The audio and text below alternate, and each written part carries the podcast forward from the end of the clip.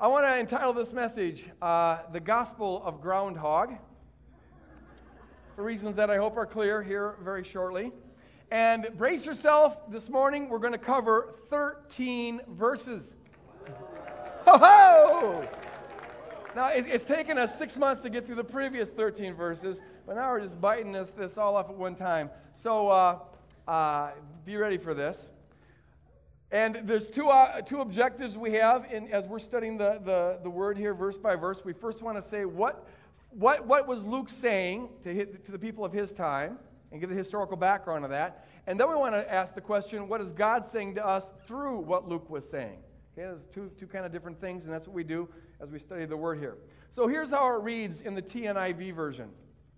When Joseph and Mary had done everything required by the law of the Lord in terms of dedicating uh, their children, their child, Jesus, to the Lord, they returned to Galilee to their own town of Nazareth. The child grew and became strong, and he was filled with wisdom, and the grace of God was on him. And for the last few weeks, we've been talking about how this passage really emphasizes the full humanity of Jesus. He was a full human being. He learned and grew the way normal human beings learn and grow. Now, every year, Jesus' parents went to Jerusalem for the festive festival of the Passover. When he was 12 years old, they went up to the festival according to the custom. It was required, really, by Jewish law that uh, all people were supposed to go to Jerusalem once a year to celebrate Passover. In the same way that Muslims go to Mecca, or the Jews would go to Jerusalem once a year to celebrate Passover. So that's what Jesus' parents are doing. After the festival was over, which lasted seven days, while his parents were returning home, the boy, Jesus, stayed behind in Jerusalem. But Mary and Joseph were unaware of it. Thinking he was in their company, they traveled on for a day. Then they began looking for him among their relatives and friends. When they did not find him, they went back to Jerusalem to look for him. Now let's pause here for a moment. As we modern people are reading this passage, we might be thinking to ourselves, what kind of loser parents are these that can travel a day through the desert and not notice that their son is missing? Crying out loud. But if you look at it in its historical context, and this is some, one of the things we want to do as we're studying the Word, uh, as we look at it and put it into historical context, it really is not all that surprising. A couple things. First of all, people in the ancient world rarely traveled alone and never traveled alone if they could help it because it was very dangerous. They traveled in caravans. Um, another thing is that towns in those days, especially the smaller towns, were considered, for the most part, as extended families. They were much more open to community than we are today. They didn't have a concept of a nuclear family where the husband and wife just raised the child on their own. It, it, the village raised the children. Um, and on top of that, we know that there were relatives in this caravan here, because uh, it says that they went among their friends and relatives. So they have this, extended family. In all probability, most of the people of Nazareth traveled together for the three or four days journey that it took to get down to Jerusalem, and now they were going back. So the whole town is going there. And, and so there's this extended family. On top of that, Jesus is 12 years old, which in ancient Jewish culture is one year short of full adulthood. And so it's, it's kind of like an 18 year old today. So Jesus was, was to a significant degree on his own. And plus, he being the Son of God and being sinless, he had been up to that point a very responsible young man. So you can understand how Mary and Joseph would have assumed that since he knows when they're leaving and all of that, that he was with the caravan. It's a large caravan, and they're traveling together. And it was only in the evening, after traveling a day, when the families would then get together, that they realized that Jesus wasn't anywhere to be found in the caravan. So, here's what happens. After three days, they went, they went back to Jerusalem, and after three days, they found him in the temple courts, sitting among the teachers, listening to them and asking them questions. In those days, uh, the more reputable teachers were allowed to kind of hold up, hold seminars in the temple courts, and they were open to anybody. And the, the learning style was, was largely one of debate, where the, the, the students would ask the, the rabbis questions, and the rabbis would ask the students questions, then they, they debate points. And so Jesus is here for three days uh, doing this kind of debate with uh, the, the uh, teachers. Everyone who heard Jesus was amazed at his understanding. Here's a word that'll become important here in a little bit sunesis. Uh, the idea is not, uh, the word doesn't denote uh, a bunch of factual, encyclopedic information, it denotes insight. They're amazed at his insight, and they're amazed at his answers. And when his parents saw him, they were astonished. Now, that word is different than the word that was just used in the previous sentence, the word amazed. Uh, the word amazed is a positive word. Astonished here is more, you can almost translate it exasperated. Like, what are you doing, young man? That's kind of reading between the lines, but that's kind of the connotation. His mother said to him, Son, why have you treated us like this? Your father and I have been anxiously searching for you. And the word anxious there has the connotation of anguish. Okay, for three days.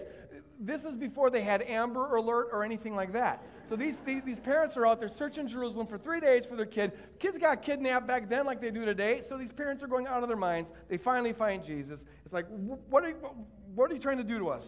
Driving us to an insane asylum. But then Jesus gives this very cryptic answer. Why were you searching for me? Duh. Didn't you know that I must be, about, must be in my Father's house? And Jesus is kind of saying, well, you should have known this. Um, the, the, the, the, response is very cryptic for a number of reasons. Um, on the one hand, in the original Greek especially, there, it doesn't have the word house. It just says, I must be in my Father's. Didn't you know I have to be in my Father's? And he doesn't supply what it is he's talking about. It could be the Father's house because he was in the temple courts, but it could have been I have to be in my Father's will, I have to be in my Father's business, my Father's plan, or something of the sort. The, the, the gist of it is Jesus is saying, You know that my, I have to answer to my Father before I answer to you. And so you should have anticipated that I would be here. A second thing that's really interesting about Jesus' response is this um, Jesus says, I have to be in my Father's blank my Father's house or my Father's will. He doesn't say, as was the custom, in our Father's will or in the Father's will. He says, my Father's will. And there's a very uncustomary way to talk. Already, what it tells us is that already at the age of 12, Jesus has grown in wisdom and understanding to the point where he is sensing that his relationship with God is different from everyone else's. He, God is his father in a sense that God isn't other people's father. He is the eternal Son. And so you find this throughout the gospel. Jesus refers to God as my Father, not just our Father. Okay, then it goes on. But Mary and Joseph didn't understand what he was saying to them, and most parents today wouldn't either. But they went on. They went down to Nazareth. He went down with them, and now he was obedient to, to them. So for the rest of the time, he was a very obedient son. But his mother treasured all these things in her heart. And that's the second time Luke has mentioned this that Mary pondered things in her heart, really giving us the impression that Mary was a very introspective, reflective young lady. She was probably, uh, at this point, 25, 26. Um, and, and, and she was introspective. It also may be an indication, some scholars believe, that Luke is here uh, indicating or hinting that the material he got here, he got from Mary, or a tradition that comes from Mary. And Mary is the one who remembered these things and passed it on. And then it concludes this section by saying, As Jesus grew up, he increased in wisdom and in favor with God and with people. And this is the, area I want to focus on here. Jesus is the one sinless person in history. Jesus represents humanity apart from the fall, before the fall, before the great rebellion of Adam and Eve and on. Uh, this is what humanity was supposed to look like. And yet it says here that Jesus increased in wisdom and an understanding, which tells us this learning, growing, gaining wisdom, gaining understanding is not simply a necessity created by the fact that we live in a fallen world. Rather, gaining knowledge, gaining understanding, gaining insight is built into the creation from the start. God created human beings from the start to do this, to gain in wisdom and understanding. Which obviously is why I call this the Gospel of Groundhog. How many of you have seen the movie Groundhog's Day? How many of you have seen the movie? Okay, about half of you or so. Good. Uh, it is one of the top three or four insightful movies that Hollywood has ever produced, which isn't saying much, I'll grant, but it's saying something. Uh, it is really a profound show. Uh, it, it, it says a lot about life, especially in terms of learning. Here's the story there's a guy named Phil who's played by Bill Murray. And Phil is your classic self centered, patronizing, cynical jerk. Uh, he's, he's totally stuck on himself. But as it turns out, he gets stuck on Groundhog's Day. He's, he's working for Channel 9, and they have to go and cover Groundhog's Day in this town of Pasquahana, Lenamana, something in Philadelphia, where that groundhog comes out, and if it sees its shadow, that means there's going to have six more weeks of winter or something like that. Pasquahana, something like that. I'll call Pasatali, Pasi, whatever. Okay, that's not the point. You're missing the point. So he goes there and he's, he, he's, he thinks he's too important to be doing this silly, stupid job, so he's very cynical about the whole thing. And he wakes up the next morning and he's doing the same day over again. And this goes on for however long. The movie indicates that it might have been hundreds of years. He's stuck, he wakes up every morning the same day, and all the other people are exactly the same, but he's different. Now, because he's got all this time on his hands, he learns virtually everything there is to learn about the town. He knows every fact about every person and what's going to happen and all these sorts of things.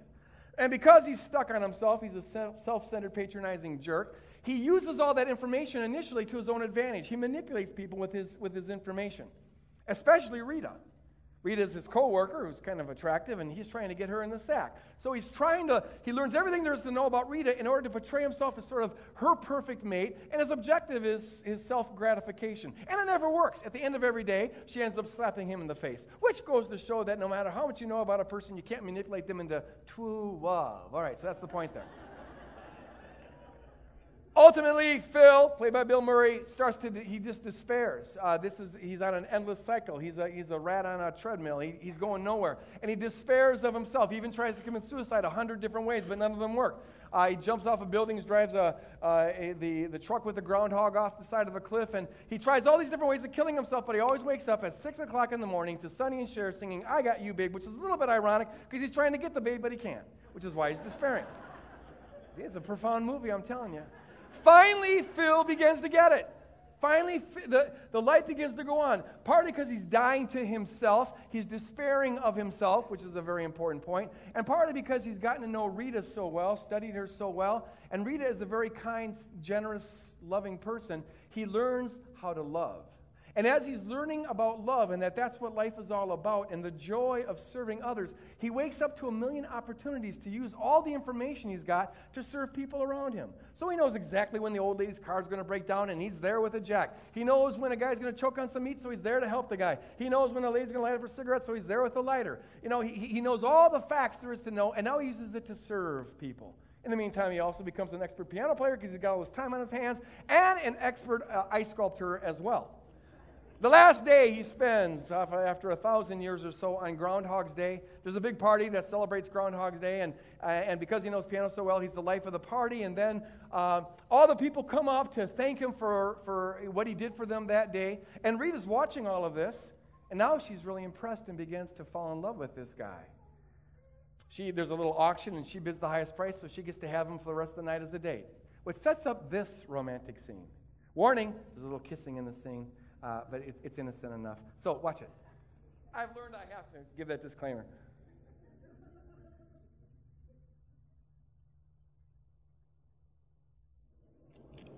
Why can't I look?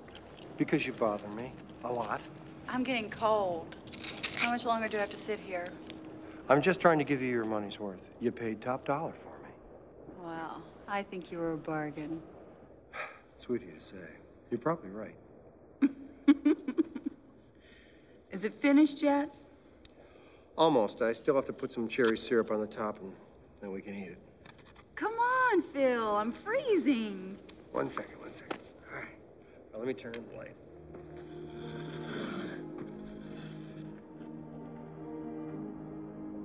It's amazing. It's beautiful.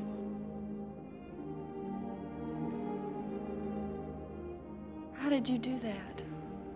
I know your face so well, I could have done it with my eyes closed.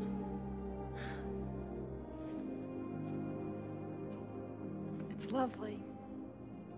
I don't know what to say. I do.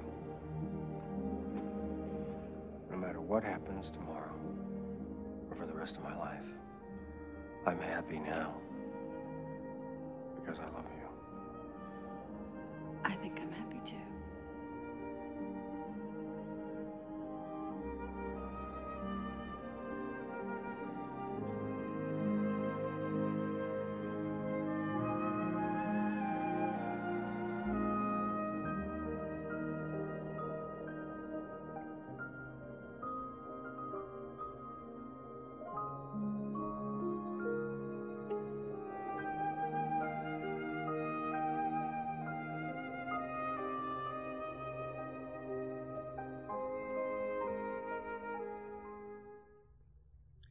have uh, Kleenexes up here for those of you who uh, need, need, might need them. You know.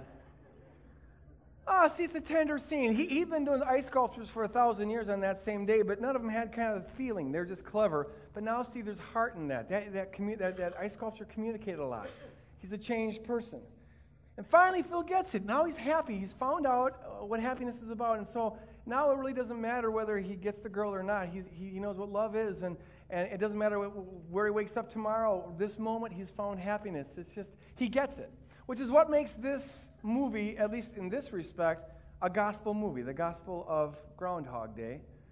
Because as a matter of fact, the point, the point of life is to finally get it, to gain wisdom, to learn, uh, to learn the design of creation and how life works and how it doesn't work.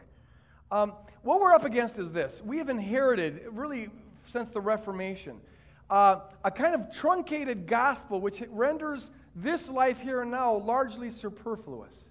Uh, this truncated gospel basically says this that the goal of life is to believe in Jesus, get your fire insurance, die, and then go to heaven. And that's all there is to be said about it. Everything else is kind of irrelevant.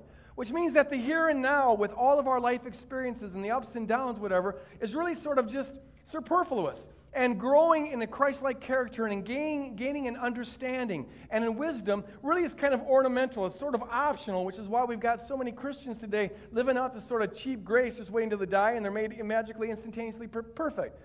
Uh, we lost the significance of the here and now. But from a biblical perspective, I submit to you, there's a much more holistic way of looking at life. That truncated view is not very compelling to thoughtful people. But the biblical view is it's a, it's a holistic view. This life is all about learning. We're, we're being trained, we're being taught about the ways of God, and that was built into the very fabric of creation. The epic that we're in right now is all about being prepared, learning how to see things God's way, learning how to live in love, learning how to reflect God's character. He's preparing us for the kingdom that is coming. That's why you find throughout the Bible this strong emphasis on wisdom. These passages that we just read. First thing that's said about Jesus, this is the first record of, of, of what Jesus does. And the first thing it highlights is that he grew in wisdom. This is centrally important to what it is to be a full human being. Throughout the Bible, you have this strong emphasis on wisdom. Many of Jesus' teachings are about being wise and not being foolish. You have a whole book of the Bible that's dedicated to wisdom, the book of Proverbs. In fact, you could read the entire biblical narrative as a narrative of education God trying to teach human beings how to walk with Him. Paul says this about the, the law, about the Old Testament. He says, The law was given as our tutor. The Greek word is pedagogus. We get the word pedagogy from it, uh, and it means to, to teach. And so the law was given to teach us, to lead us to Christ, so that we may be justified by faith. What Paul is saying in this really packed uh, profound verse is this God has been trying to train humanity on how to walk with Him, and one of the main objectives of the Old Testament is to tell us how not to do it. You can't relate to God and you can't do life holistically if you're doing it on the basis of laws. If, if you're doing the merit system, life doesn't work well that way. So the Old Testament is sort of a negative object lesson to show us our desperate need for Jesus. So we live life out of receiving grace abundantly and freely in order that we may extend life freely and abundantly to other people. That's the point of the whole thing. That's one of the reasons, incidentally, why the Old Testament looks so radically different from the New Testament. It's the difference between childhood and adulthood. God's trying to t- train and raise up humanity. But throughout the Bible, you find this. We are in school right now. We're being trained right now. God is trying to get us to get it. Just like with Bill Murray. And he uses life experiences to train us to get it, to see things the right way, how to live outside of ourselves. He's trying to show us that it's not in our best interest to live out of self centeredness, but rather it's in our best interest to live His way and to see things His way and to have our, our, our life conform to the image of Jesus Christ. He's trying to get us to get it. Now, let's say a word about what wisdom is. Wisdom is about insight far more than it's about head knowledge or book knowledge. That's why I drew attention to the word that's used of Jesus earlier in the passage. He had insight. At the age of 12, I'm sure he didn't have the encyclopedic learning that the rabbis had, but he had wisdom. He had insight. Uh, there's a world of difference between book knowledge and having spiritual or life insight. And I'm all for reading books. I think we should read more books. I like books a whole lot. People who know me know that I'm addicted to books. But, and God can use books to g- teach us wisdom, but book knowledge in itself doesn't equate to wisdom. Some of the dumbest people I've ever met have been brilliant in terms of book knowledge, but they just didn't have any wisdom. And conversely, some of the wisest people I've ever met have been almost zilch in terms of book knowledge. Pastor Prey in Haiti, we have a relationship with them, uh, with, with his ministry in Haiti via Providence Ministries. And uh, here's a man who's got an elementary school education, but the man is wise. He knows what life's about. He, he sees things from a God perspective. You don't find him chasing after a lot of the things that most people in America chase after. He, he's wise enough not to get caught in those traps. There's a world of difference between head knowledge, intellectual knowledge, and being wise. Most important thing I ever learned in grad school, I didn't get from a book. Went over to a professor's house. He was a good friend of mine, and uh, we talked theology a whole lot, and he was helping with my dissertation. I'd go over there once a week or once every two weeks, and we'd smoke a pipe and talk theology and talk about my dissertation and, and uh, sometimes go off into other areas. I went over to his nice big house one time. I could tell that something was wrong. He was just not quite there, and I said, Is something bothering you? And the man then proceeded to kind of unfold his life before me. He's got a son out in California that is 30 years old and, and he hasn't talked to for a year, and the son doesn't know what he's doing with his life. He's riding a bicycle all around, that's all he knows about it. And he's got a daughter who won't talk to him, hasn't talked to him for three years, and never wants to talk to him again. He's got a wife who's moved out of the house, and now they're estranged. And then he tells me, he catalogs in his life how decision after decision, he put his career before his family and, and projects before family. And then he, he says, you know, look around. I, I, his room was just wall to wall books. He goes, I got all this book, I got all this learning. I've got all these awards. I've written all these books. But over and over again, I just moved up the ladder of academic success, and now I'm paying the price. And if I had to do it all over again, he said, I'd trade it all in if I could have my family back. And then he turned to me with his pipe and he says, Don't do that. Learn. That was worth the price of a PhD right there. That, that was a PhD in life. But it really drives home this point. You can have all sorts of facts in your head, all sorts of learning in your head, but it doesn't make you wise. It took this man going through this tragic experience to gain the wisdom. He's like 65, 67 years old. And finally, he's beginning to learn about what's really important and the values that he has. He couldn't get that from a book. He, he was, had all the book knowledge, but just wasn't wise in terms of what life is really all about. One of my intellectual heroes is a philosopher named Charles Peirce, a 19th century American philosopher, I think the greatest American philosopher we've ever had. The man was absolutely brilliant. I love reading his books. He's just out of the park, park, turbocharged, smart. He was one of the ones who saw most clearly that reality is structured on threes, which is a thesis I think is true, and someday I'm going to prove it. But he got it. Man, the guy's brilliant. And he was one of the first ones before quantum physics to understand that there's an element of indeterminism or spontaneity built in the very fabric of, of reality. He was so far ahead of his time, a real eccentric genius. He was just smart. So I read one of his biography, a biography on him uh, a couple years ago, and the guy was an absolute idiot. The guy, he, he could. He made the stupidest decisions in his life. He couldn't do relationships. He couldn't hold a teaching post because his life was too screwed up. He was, uh, he, you know, at the end of his life, friends had to take care of him because he couldn't take care of himself. He was on uh, alcoholic and was on drugs, and his life was just a total mess. But man, was he smart. There's a world of difference between having book knowledge and having wisdom.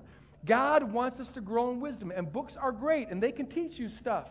But God's main way of teaching us, of educating us, of getting us to get it is life, life experiences. He'll use everything in our life experience, whether it's positive, whether it's negative, to teach us, to train us, to prepare us for the kingdom that is coming, so that our minds and our hearts and our lives and our attitudes will be in line with Him, be in congruity with Him. If our minds, if our hearts are open to it, God will use your disabled child or your emotionally disturbed child to teach you so much about life, uh, so much about patience. If you're open to it, God will use your troubled marriage to just build in you an understanding of self sacrificial love. Praise God. If you're open to it, God will use that ornery neighbor of yours. God will use that dead end job that you're stuck in. God will use your own health issues, the chronic pain you go through. God will use, God, God will use everything in your life, the ministry experiences that you're a part of, the tragedies that happen, the blessings that happen. In all of it, the supreme educator is trying to say, learn, grow, uh, uh, see, see that life is about, about living not out of your self centeredness but out of conformity with God. Uh, he's trying to train us to grow, to, to see things His way. He'll even use our failures. In fact, I want to say He especially uses our failures to teach us, to make us wise. Our screw ups, our stupidity, the dumb, dumb, dumb things that we do. He's saying, okay, here's a learning opportunity. Uh, learn from this. Learn from this in the same way that the professor passed on his experience to us. God's trying to say, get it. Don't be like Bill Murray on Groundhog's Day where you're every day bumping into the same wall. But God will use that if that's what it takes. Out of his love for us, he'll let us fall on our face as many times as we choose. All the while, he's screaming, Do you get it? Do you get it? Wake up to this. The Bible calls it God's discipline. You can go on hanging on to that anger all you want, but you see that it's not working? It's not making your life any better? And God will scream uh, uh, through the pain of, of that, that you're going through to try to get you to see that it's in your best interest to release that. You can keep on making your decisions on, based on your own self gratification. You can keep on rebelling against God, going your own way, holding the attitudes that you have. You can keep on running from your problems and, and medicating your pain with, with uh, your drugs and the alcohol and, and sex addiction or what have you. You can keep on doing that. God will let you run into the same wall over and over and over again because He loves you so much. But all the while, He's using the pain of the experience to say, there's a different way of doing life. You don't have to do life this way. It's not in your interest to keep on doing this. It's, this isn't working for you. Let's try something different. All the while trying to get us to open up our eyes to see uh, a different way of doing stuff. God doesn't ordain that stuff, the tragedies in our life and the pain in our life, certainly not the sin in our life. But God, the infinitely wise God, uses all the material of life in this fallen world he brings a purpose and a meaning to it. Romans 8 28, in all things, he's working together for the better, for those who love the Lord and are called according to his purpose. And one of the blessings he wants to bring out of even our own failures and out of all the pain and all the tragedy is this learn, become wise, gain understanding from what you're going through. He uses it for our advantage. Now, it makes a world of difference whether you frame life as being sort of this holding pattern, waiting station, just waiting to die and go to heaven, or whether you frame it as school, uh, kingdom schooling. Uh, when you see life just as being in a holding pattern, you know, it's biding our time until we die and go to heaven. If that's your basic lo- uh, view of life, then all of the inconveniences, let alone the, the terrible pain in life, becomes absolutely intolerable. If you see life simply as a, a waiting stage to go to heaven, then the goal of life will be to wait it out as comfortably as possible, with as much pleasure as possible, which is why people then chase after all sorts of silly things, trying to make their life a little bit more comfortable.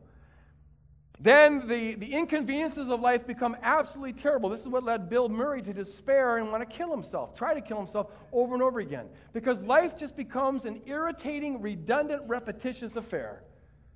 But if you frame life as the main purpose is not our immediate happiness, but our education. It changes your perspective on everything. Here's an example. Right now, I'm trying to learn Latin. I'm teaching myself Latin. Why? Because I want to read Cicero in the original, and I want to read Calcidius and Chrysippus and these other ancient authors. It's a project I'm working on. Now, I, I, I hate declensions. Can't stand declensions. I hate them with Hebrew, I hate it with Greek, and I hate it with Latin. In, in, in Latin, in English, you know what a word's supposed to, uh, the role of words. Should I even go into this? You know what, uh, uh, are you keeping up with me? A declension. A declension is the end, uh, it's a special ending you put, a special ending you put on a word to let you know what role it has in the sentence. Uh, in English, we do that by the order of the words, but in Latin, you've just got to know the end, the ending of the word to know whether it's you know the subject or the object or whatever. And the kind of declension depends on the kind of verb it is, which, and also the kind of noun you have, whether it's masculine or feminine. And there's all these different kinds of declensions and all these different kind of verbs, and it drives you nuts trying to under, learn all this stuff. And if, if, there, if there was no point to this, are you doing okay? If there, woo! You got that, didn't you?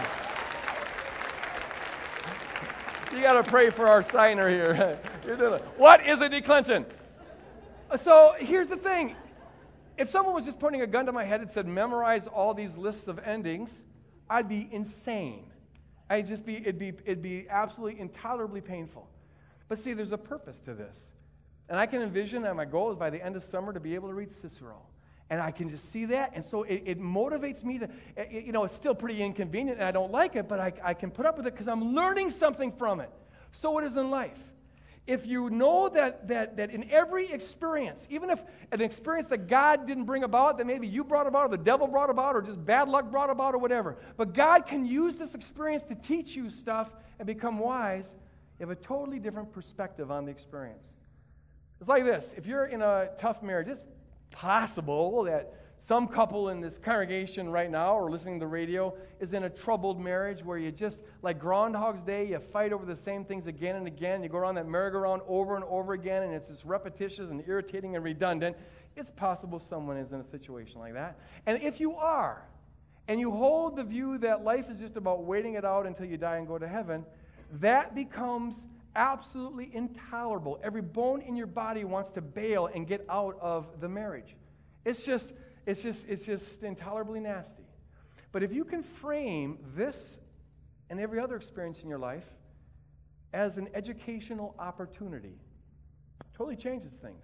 What is God going to teach you in this marriage? It, you know, whether God actually wanted you to be in this marriage or not, you're there now, and now it's God's will for you to work it out. And so you, you can know this one thing God will use, He's from the foundation of the world, been anticipating this if you're going to marry this person, here's what I can do. I can, I, I can use this experience to bring out such character in you and wisdom in you and insight and patience. Oh, the patience will be great. And he's using this as a way of, of preparing you for the kingdom that is to come. And see, that, that, that inspires you to stay in there and work at the thing. And, and in all probability, the wisdom you gain from working at it will be the wisdom you can use to make it go from being a bad marriage to a good marriage, all the more beautiful because it took so much work to get there. It's now something very, very precious. How do you frame your life? When you go to school, the purpose isn't to be immediately happy, the purpose is to learn. And the promise of God is that if you learn, now, like Bill Murray in the film, now you'll discover joy, which is far more deep than happiness. And now you're getting fit for the kingdom of God. What I know is this all of us will have an experience today. We're having one right now. And in every experience, God wants to teach us stuff. The question is, is do we have eyes that are open? Are we looking for it? Do we, do we frame our life as an educational opportunity where even the pain and the failures become material that God can use to make us wise, to grow, to learn, and be prepared for the kingdom that He's bringing about?